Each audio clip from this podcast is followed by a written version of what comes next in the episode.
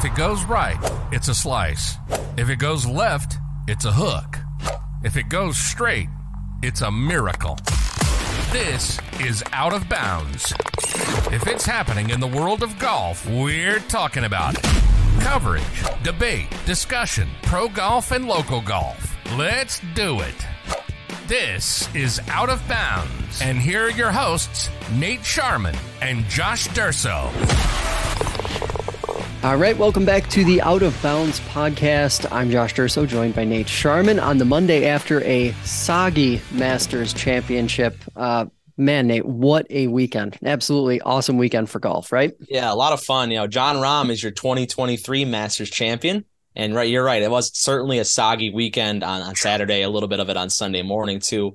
We end up getting uh, tw- at least about 27 holes of golf in on Sunday. So what a marathon golf day it was especially for that final group. We'll talk a little bit more about how that even made it more of a marathon with some slow play on Sunday. We'll get into that.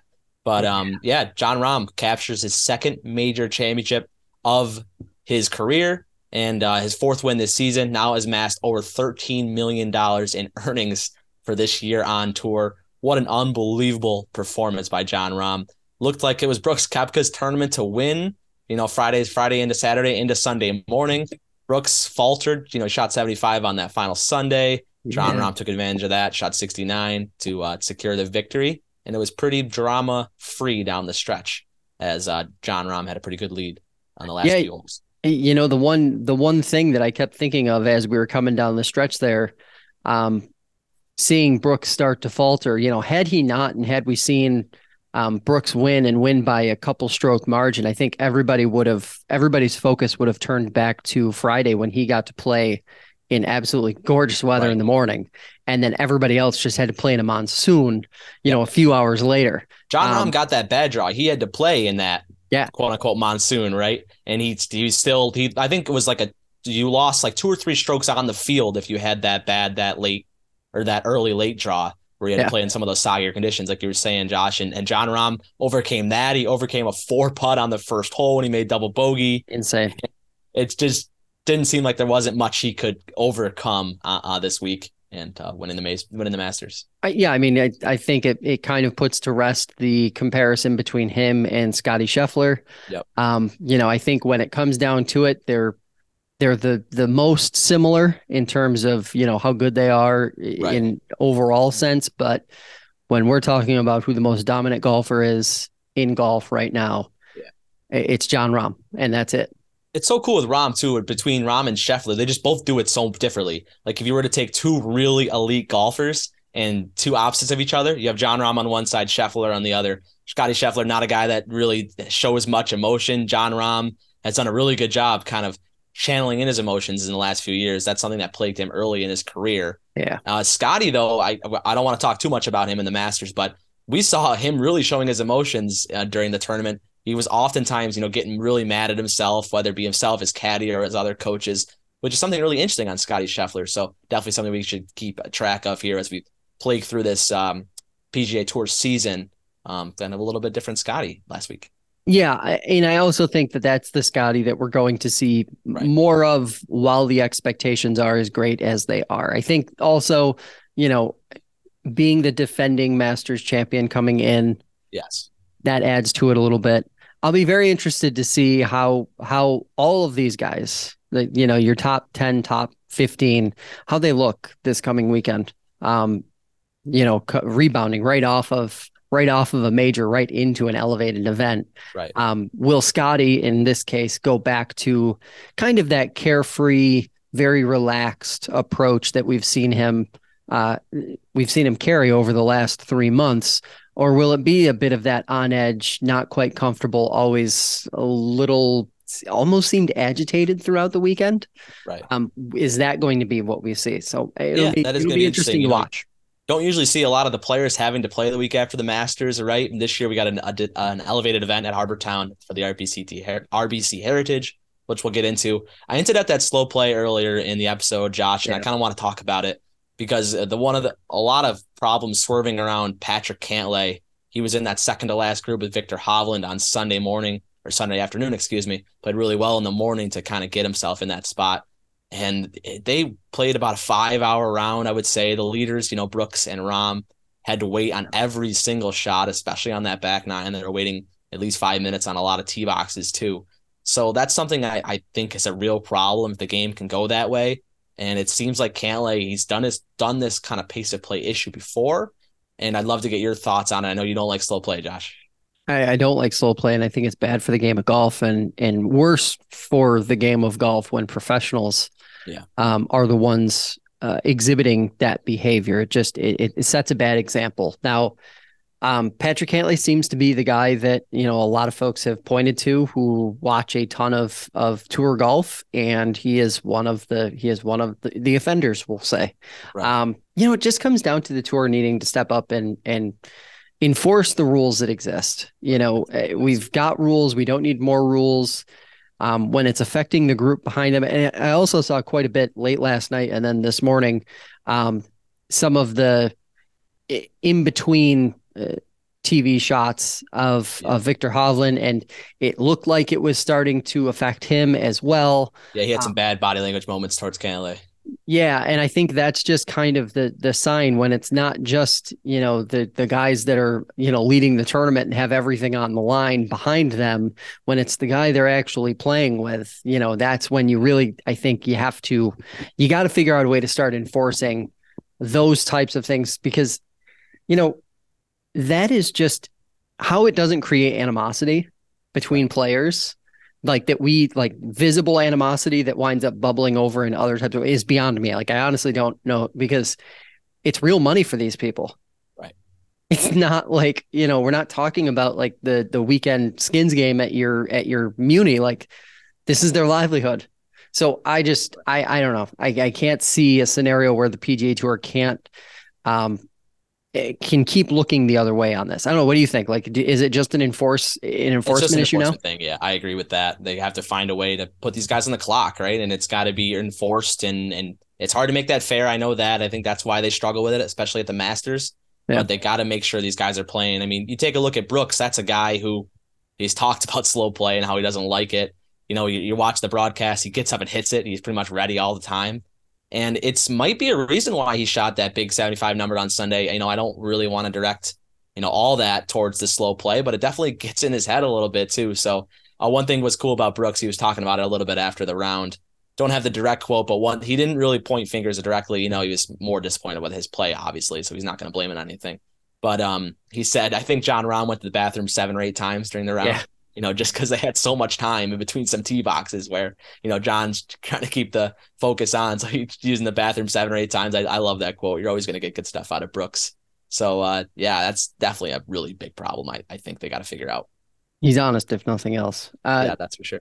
Speaking of Brooks, um, we need to talk about all these LIV guys and yeah. how well they played, obviously. But you know, the big question I think for coming out of this weekend for Brooks Koepka, even though he didn't win, um, is does he regret going to LIV? What are your thoughts there? Yeah, I've been thinking about this a lot. I think it was after the second round he said he his decision would have been tougher if he was healthy at the time. You know, at that time that LIV offer came through. Yep. You just got off a knee surgery, so you don't really know if you're ever going to be better again. You know, you kind of have that down mindset.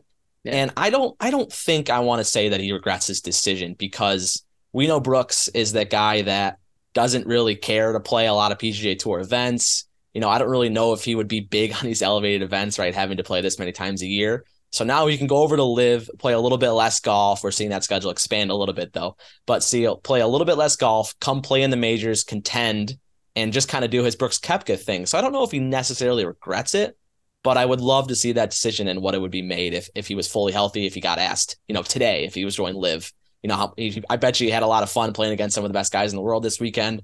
But I would love to see it if he would come back to the PGA Tour, obviously. But I don't think he regrets it. I really don't.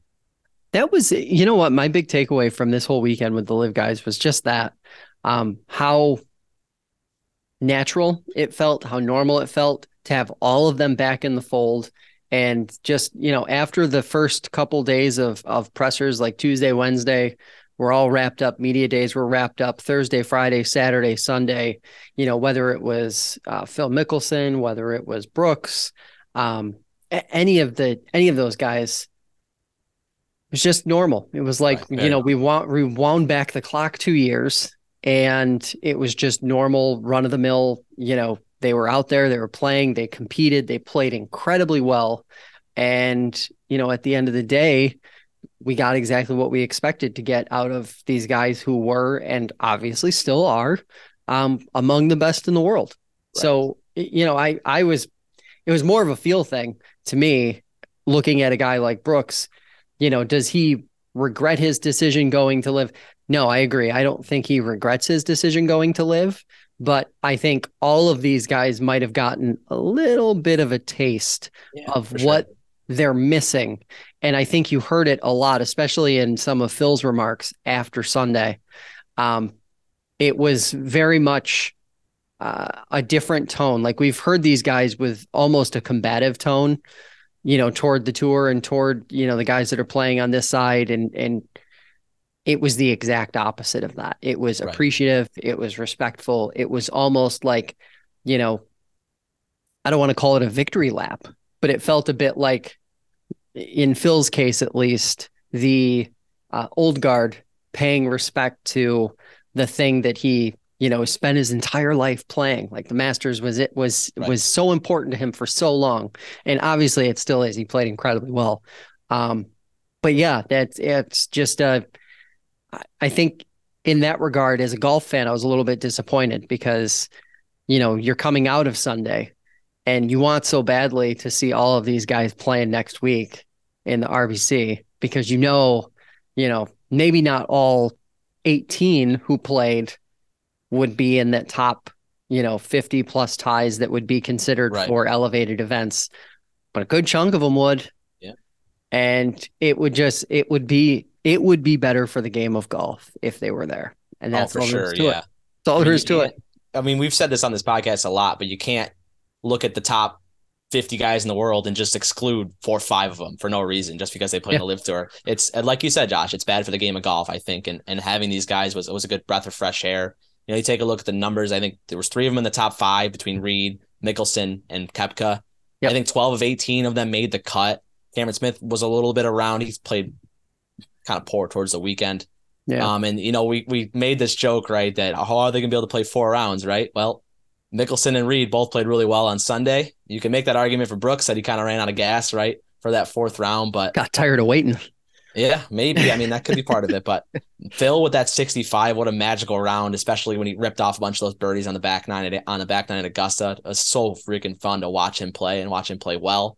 He looks Yeah. quite a bit different, doesn't he? Oh, Oh, I mean, immensely different. I mean, he's he Yeah. uh, obviously he shed a ton of weight. Um, you know, some play golf. That's for sure. some have said he's aged a bit. You know, I look at him as more of like a, you know, he seems to be getting into that phase of life where you start to um, realize that you have to take care of yourself. right. Can't just do whatever you want. And he wants to try to extend himself as long as he can. He did make an interesting remark afterward that um, when he was going through that sort of gratitude list that he had after after Sunday's round, um, you know, pointing out, and I think this was pointing toward Tiger, where he he made mention of the fact that he hasn't had any serious injuries that have you know really like made it difficult for him to maintain him himself so that he can continue to play well into his 50s. So I think, you know, in general, it's it's a cool uh it's a cool thing to see. And hopefully, you know, we do I do hope now, especially after this past week, that we get to a point where the LIV players can cross over and play in the tour or there is some kind of hybrid series of events where um, we intermingle because it's it's it's the best product. One more question on LIV before we move on. Do you think this showing from LIV validates them at all as a golf league? I, and you know what? I, I thought about this a bit, and I, I don't think it changes anything. I don't think I so think- either. I think the your hardcore anti-LIV folk, your hardcore pro-LIV folk are going to feel exactly as they did before this weekend happened. Um, I don't think it changes everything. I think, like politics, most of most people who were in the middle on this, who didn't really feel super strongly one way or another, saw what what everybody saw, which was that they're still among the best in the world and they can still hang. Does that last forever? You know, does does Brooks Koepka continue to be able to uh, play with the best in the world if he's only playing against the PGA Tour guys four times a year? Um, and can younger players come up through the LIV system and be able to compete with the PGA Tour guys? Those are like the two questions that I have, not so much about current LIV guys being able to um, compete because they were just competing with against these guys last year or the year before that. Right. And you let's know? keep talking about these these young players, right? We had an amateur play well yeah. in this event. Sam Bennett, the uh, Texas A&M student athlete, he shot 68-68 the first 2 days. Played with Scotty Scheffler, right? You know, the the winner of the previous Masters gets to play with the US men's amateur champion. So yep. um, we're all interested in Sam Bennett, right? You know, the Scotty Scheffler group is a feature group with Max Homa and they go to this this amateur and he birdies one, which is a very challenging hole at Augusta, and he eagles two. So he goes birdie eagle to start the start the week. Great way to start uh, the Masters, which is pretty incredible. Uh, ends up like, like I said, shoots 68, 68. Struggles a little bit on the weekend. Shot 76 on the third round, 74 on the fourth round to finish uh, T16 in that top 20. So the first amateur to sh- uh, be in the top 20 since Ryan Moore back in 2016. So uh, pretty pretty good um, odds for the uh, the amateur there. One thing I want to talk about with him though is some of his his uh, remarks after the second round. You know, he shot 68-68, was a couple back at Koepka and you know Rahm after that second round, and he was talking about you know they were he was saying he was going to be able to chase down the leaders. You know, I've done this before. You know, I played in big tournaments like this and and been able to come back and and control them, and everyone was kind of like, whoa, this is really interesting remarks from the amateur. Even went on to say it's golf, not a golf swing.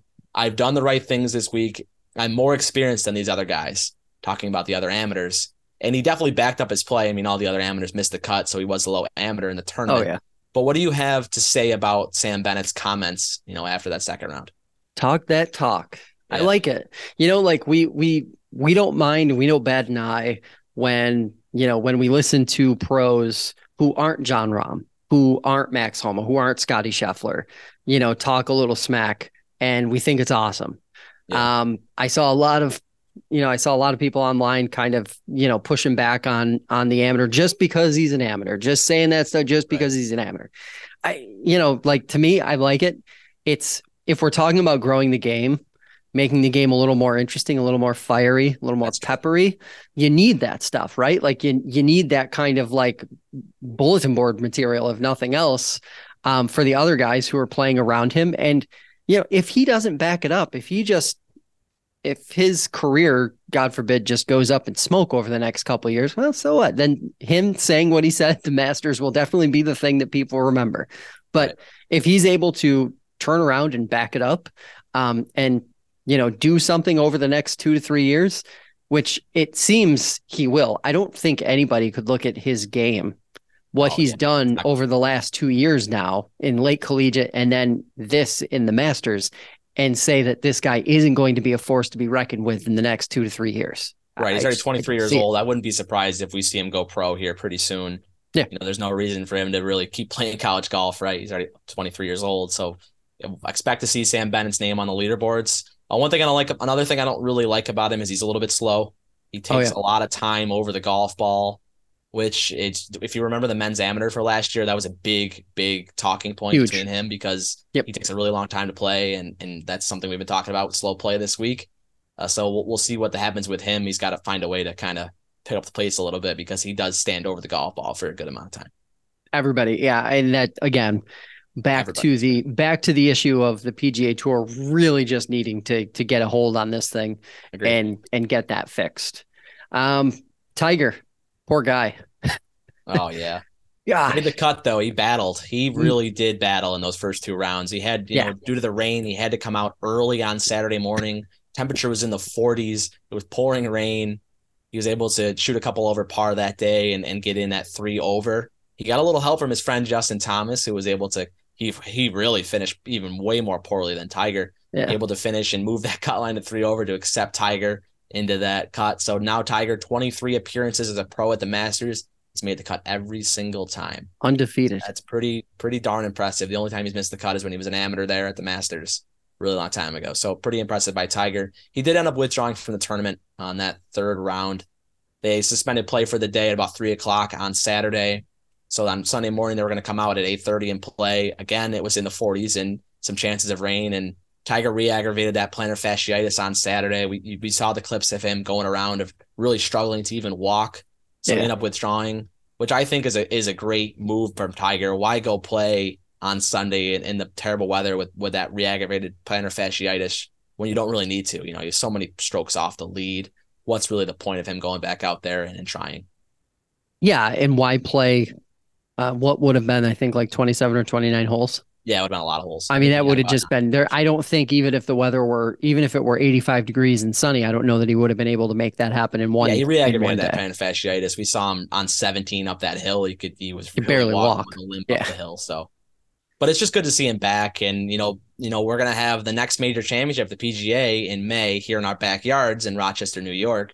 Do you think he comes to Rochester in May to play? Yeah, I no. And I no. think I, I think I said it to you a couple weeks ago on the pod here. I don't think he's going to play. Yeah. I don't. I I think Rochester, New York, in May. Um, I think you hilly course too. It's not flat. Yeah, and frankly, I think you have a better chance of getting the kind of weather that we saw Saturday and Sunday. Right. Uh, at Augusta. Also, could three or three or four days a week. Next couple days up here is going to be 80, so you really don't know, and especially in Rochester in May the odds are certainly better of us having four straight days of 50 to 55 degrees and cloudy and rain mm-hmm. that first week of May than it is getting, you know, three or four straight days of 70 to 80 degrees, which I think is probably optimal for him. Like I think that 70 to 85 degree range is where he wants to be playing his golf at this point in his career. So much easier to activate his body when it's warm like that. Yeah. Um, so yeah, I don't I don't think he's going to play the PGA, and also I just don't think he hasn't historically played that well at Oak Hill. So I don't I don't think there's any reason for him to go there. Do you think right. Do you think there's a chance we see him? I think uh, I, am a little bit more optimistic than you. I'm about that about that 50-50 chance that he can play. The weather is certainly big.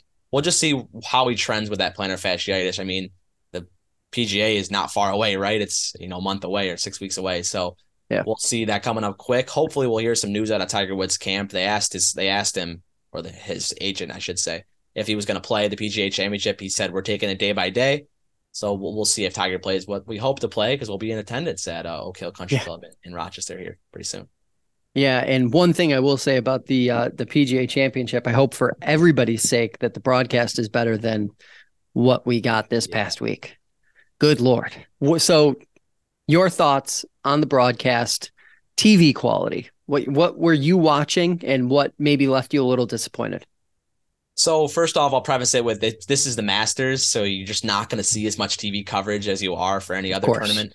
The Masters does a really, I guess, really good job. Might be not the right term, but they really can limit what is being shown. You know, they only have coverage four or five, four or five at the max hours a day you know, all their other coverage comes from the feature groups on Masters app, which is incredible, by the way.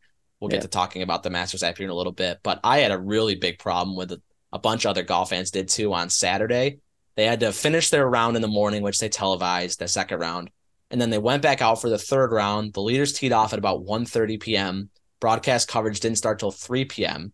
So you could not watch the Masters, the final group, excuse me, um, on TV until 3 o'clock, about into the back nine at that point and yep. then they they didn't put the group in feature groups. So Brooks and Koepka and Sam Bennett was playing. Actually, no, Sam Bennett wasn't playing with them. They were playing essentially in the dark.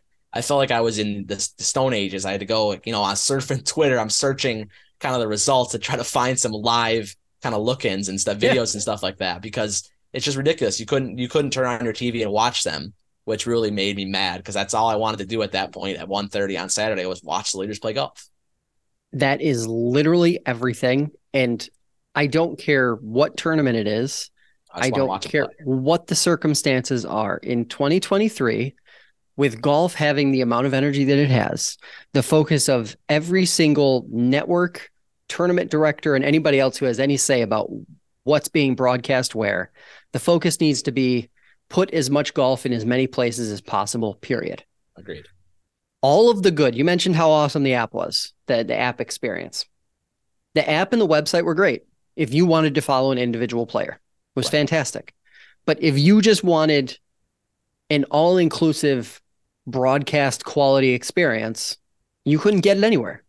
Right. except for in the windows when it was on. And what's made worse by this is the weather. The weather made everything worse because by the time it finally came on Friday and Saturday, I believe, play was called and and suspended for the day within an hour of the broadcast beginning. Saturday was about days. 15 minutes. Yeah. So everyone griped about it not being on, and then 15 minutes of it on, they're calling it. So I, I mean, that is just it can't happen. I understand it's the Masters; they play by their own rules. I get it, but if you're the game of golf and you don't want the Masters to evolve, like kind of be relegated into this weird hoity-toity event that casual golf fans can't get behind, then you need to do something very different. You need to get, you need to make it more engaging. Period. Right. Yeah. And like it just means show more golf. If you want to watch a certain player, it's awesome. You know, you can see every single player they, every single shot they hit every single day, and they have AI narration now. Did you have a chance to look at Yeah. that? Yeah, I did. It's it's interesting. Like all of those things are so interesting because they're different and they're pushing the envelope, but it's like you're pushing the envelope in areas where you don't need to because really the only thing anybody wants is like more complete broadcast coverage.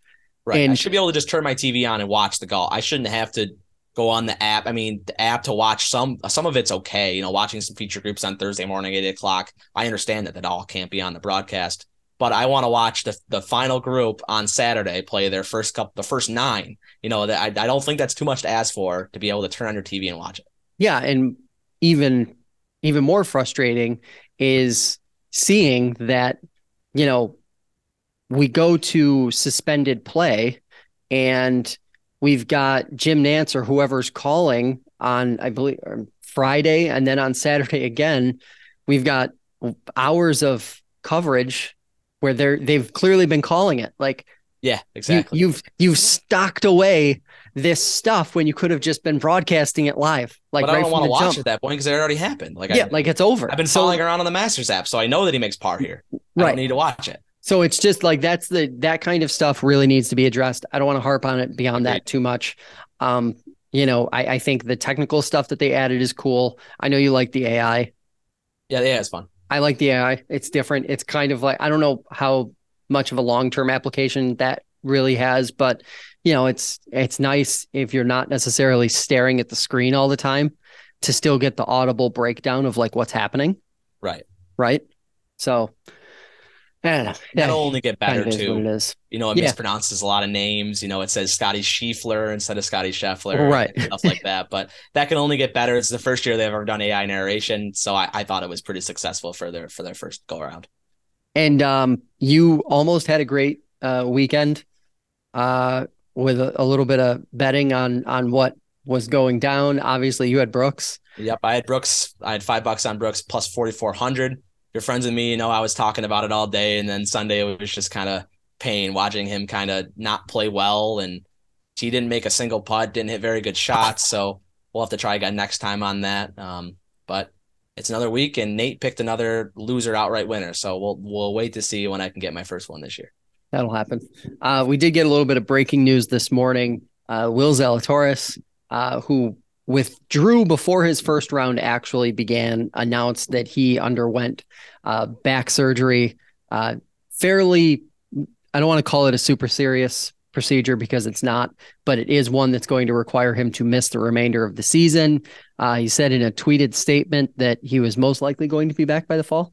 I think so. Yep. So he said he looked forward to seeing everyone in the fall, which I, I think means he's going to be back. So, you know, I guess hopefully good, right? Because Yeah. I think biggest fear with with watching him over the last couple of years has just been, you know, you're seeing kind of the Jason Day signs Right. Where you're worried about his long term because he's such a he's such a good personality for the game. Right. Um, and such a young obviously great too. player. Yeah. You just hate to see you'd hate to see that kind of situation replay itself. Um, but what are your what are your thoughts on the the Zalatoris situation? it's good to see him step back and get that surgery, right? Not try to play through it. I know it's Yeah. really hard to shut yourself down for, you know, a huge part of the season. You know, we're not far into it. But it's good that he made that decision and hopefully he gets better off of it because like you said, Josh, we're gonna miss him on the tour. Really good personality, really good player of the game too. So definitely gonna miss him on tour. But all I got to say is just good luck, Wiz. Good luck, Will, and hopefully you get back soon. We'd like to see you on tour. Yeah, absolutely. And then uh, we also saw Rory withdrew from the RBC Heritage this weekend. That's the first. I would assume there's going to be a couple more with uh, withdraws, um, only because of the Masters. And I don't know how many of the guys are going to necessarily want to jump right back in. This might be one of the weeks where they flex that one week that they can miss. Maybe. Yeah, but Rory's already done that this year. He missed the Sentry early in the year, an elevated event. Yeah. And now he's missing another elevated event. What we heard was that you could only miss one. Yeah. So is Rory hurt? You know, he didn't play well at the Masters, obviously, with that missed cut. Is Rory just doesn't want to play because I mean he's Rory McIlroy? They're not going to reprimand him at all. You would know it for sure. So it's going to be really interesting to see in these next couple days if Rory's got an injury because that would really be sad and really be tough for the uh, tour if Rory has to undergo any sort of surgery. Yeah, absolutely. And can't reprimand the commissioner. You can't reprimand the de facto commissioner of the PGA Tour. All right. Hey, that is going to do it for this edition of Out of Bounds. We'll be back on Wednesday with a preview of the RBC Heritage. You can follow us on TikTok and Instagram for more golf news. And be sure to subscribe to our new YouTube channel. As always, whether it's down the middle or out of bounds, keep on swinging. You've been listening to Out of Bounds. If it's coverage, debate, or discussion of pro and local golf, we'll be talking about it. Be sure to visit the website at fingerlakes1.com. Find us on TikTok, Instagram, and Twitter at Out of Bounds FL1. See you next time on Out of Bounds.